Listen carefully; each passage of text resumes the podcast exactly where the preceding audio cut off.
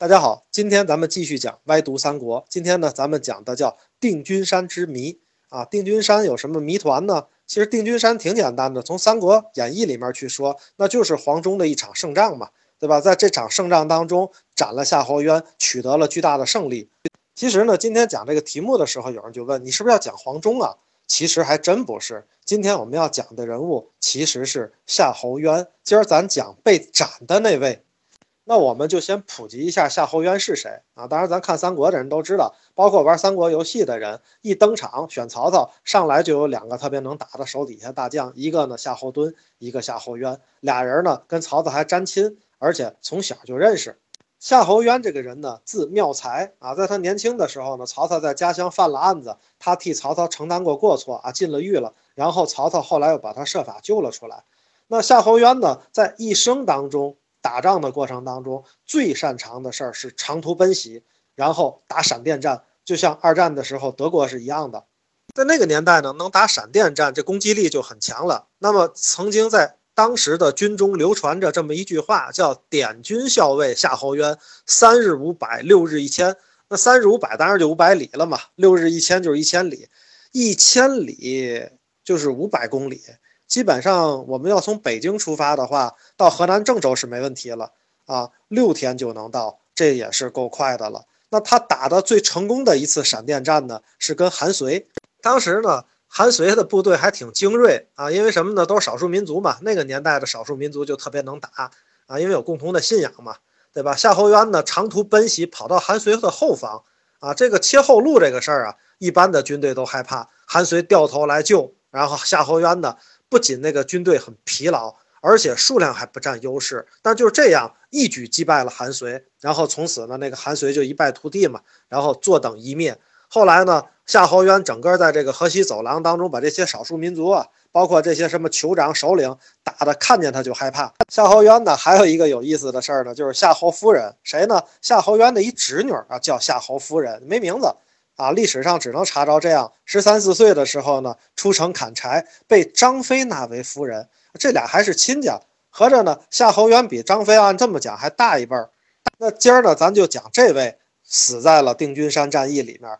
那么他是曹操手底下一员猛将，怎么死的呢？公元二一九年啊，刘备呢亲自率军渡过了沔水啊，就去打这个定军山。为什么呢？夺汉中啊！夺汉中、定军山之战是最重要的一个战役。因为当时呢，有这么一句话，叫做“得定军山则得汉中，得汉中则定天下”。古话呢就是那么说的。所以呢，定军山这个战役就特别的重要。在《三国演义》里面描述这一段的时候呢，就是说这个刘备手底下的大将黄忠啊，采取了军师法正的策略，然后夺取了定军山西侧一个特别高的高山。啊，站在那个高的海拔的优势上呢，就一目了然能看到夏侯渊的那个部队怎么调动啊，怎么部署，从而呢制定了一个计谋，引诱了这个夏侯渊出阵啊，然后趁其不注意啊中计之时，然后突然间就冲出来杀他个措手不及，把夏侯渊斩于马下。另外的一个记载呢，咱们就得查查《三国志》，因为《三国演义》是个野史啊，演义嘛就是小说，咱们还得看《三国志》里怎么写。《三国志》里这么写，说夏侯渊啊，当时是和张合啊，也是一员大将嘛，两个人共同守定军山，然后一人占了一个角啊，俩人一人一个高地。夏侯渊呢在南面，然后呢张合在东面，两个人呢互为犄角之势啊，这是一种非常。有效率的这种防守攻势啊，因为什么呢？因为一边挨打的时候，另一边可以来救嘛，省得就被人围困在里面。所以呢，这个已成犄角之势这个词，咱们经常在古代的战役里面能听到。那当时的防守策略肯定是没问题的，而且还叫占据了有利的地形啊。那这个时候呢，刘备他们怎么做的呢？就是在一个月黑风高的夜晚，啊，突然间呢，就向这个张合把守的东面防线发起了猛攻。然后呢，同时在夏侯渊防线的南边啊，就是他南边防线放了一把火啊，叫火烧鹿角。鹿角是一个地名。夏侯渊呢，当时一看，你看张合被打了，咱这样，咱先分一半兵去支援张合，剩一半人呢，剩一半人跟我赶紧救火吧。然后就投入了。救火的行动当中，没想到一救火就犯下了他人生当中最致命的一个错误，因为所有人都在救火，这个军队当中就没有总指挥了。然后黄忠突然间迅雷不及掩耳盗铃之势，然后就杀到了他的面前。这个突击队过来的时候，夏侯渊根本就没反应过来嘛，然后就被全歼了。那么夏侯渊死在了黄忠的刀下。那这个事儿呢，跟咱们今儿讲的题目叫定军山之谜有什么关系？这有什么谜的呢？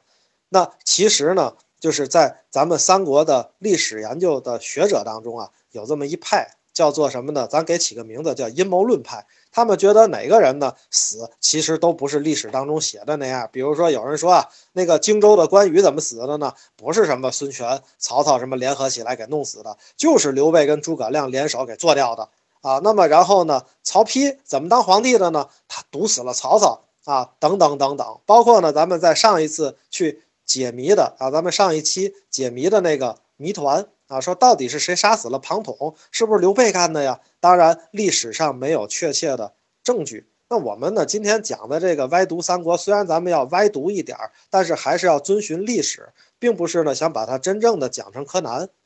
但是我们应该呢把这些不同的观点都抛到咱们的听众面前，哎，然后咱们自己可以去判断，我相信哪个。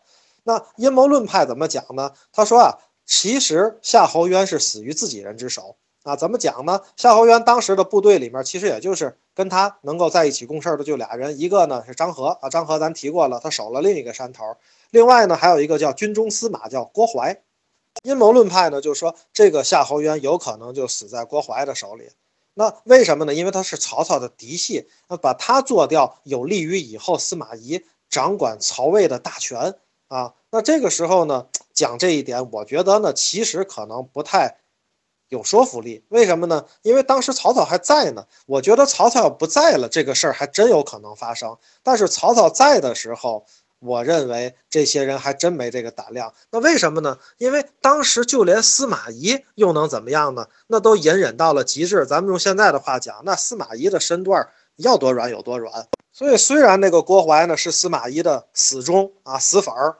但是呢，在司马懿还选择隐忍的时候，他怎么可能会把自己暴露出来呢？他真把夏侯渊害死了，奸雄曹操能察觉不到吗？你信？曹操信吗？所以呢，夏侯渊之死，从我的角度讲，我还是比较喜欢遵循这个正史的。那今天讲定军山呢，咱黄忠以后也留着，别着急，以后再讲。其实呢，还想讲一个事情，就是刘备夺取了定军山。那为什么没得天下呢？因为咱们最初讲了，说得定军山不就能得汉中，得汉中不就能得天下吗？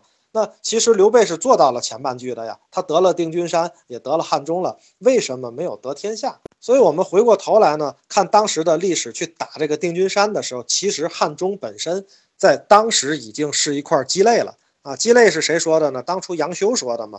曹操在那吃鸡肋啊，然后呢说了“鸡肋”两个字儿，杨修就说了：“哎，嚼之无味，弃之有味。”其实汉中在刘备的眼里，或者说在他的手里，就是这么一个鸡肋。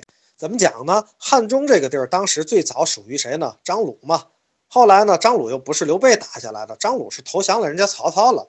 投降了曹操以后呢，汉中的那些就是说特别能够有实力的啊，就年轻的。力壮的这些人口大概有八万余人，都迁徙了啊，所以汉中的百姓呢就直接充实到了长安去了。所以呢，刘备拿下的这个汉中呢，其实是已经失去了旺盛的生命力的汉中。那在这个时候呢，汉中就是一个鸡肋嘛。那对于刘备来讲，让我想起来了啊，毛主席曾经说过的一句话嘛，叫做“存地失人，人地皆失”啊，就是说当时呢，这个胡宗南要打延安嘛。然后呢，毛主席说：“那咱们就给他们把延安，但是人在就行，因为什么呢？因为存人失地，人地皆存啊！只要我们这些人在，想拿回来延安，我们就拿回来。还有他的另外一句叫‘存地失人，人地皆失’，就地啊，你有了，但是没有人，那其实呢，这个地你也是守不住的。这就是为什么后来他要分很多的兵给魏延去守汉中，最后导致诸葛亮的兵是不够用的，包括魏延的这些守军，要是能给关羽去。”支援啊，去守荆州，估计荆州弄不好还丢不了呢。所以呢，事实上呢，刘备给关羽派不去后援，派不去补给，就是因为无兵可派了嘛。我们把话题收回来，回到我们的主角夏侯渊身上。曹操其实知道夏侯渊的优点和缺点，曾经告诫过夏侯渊说：“为将有怯弱时，不可但持其勇啊。然后呢，当以勇为本。”行之以智计啊。如果呢你要一直逞你的强，一直说自己很勇，那不非是一个匹夫而已啊。这是对他的告诫。但是夏侯渊确实很勇敢，救火的时候身先士卒啊，也不怕被烧着。但是呢，他忘了一件事情嘛，对吧？他是一个大将，在最乱的时候，他应该想着有没有敌人攻击自己。他死就死在这个上面了。所以呢，我们还应该在夏侯渊身上吸取个教训。什么教训呢？就是你身为一个领导，做重要的事儿永远比做紧急的事儿更加的重要，对吧？因为你在当时着火的时候，那个火是紧急的事情，而抵御敌人是一个重要的事情。我们在工作中，事情不都是能分为重要的事情和不重要的事情，紧急的事情和不紧急的事情吗？对吧？所以，作为一个将领，作为一个公司的。CEO 啊，甚至我们作为今天的一个管理者，可能都要引以夏侯渊为戒。今天的歪读三国呢，确实是讲的比较发散，那也希望大家喜欢。如果呢大家喜欢看歪读三国的原文，可以关注公众号“歪读三国”。如果大家喜欢我陪大家一起读书呢，听我讲，那么我们可以关注公众号“于少博”，少年的少，伯乐的伯，是我自己的公众号，陪大家一起读书。今天就讲到这里，谢谢大家。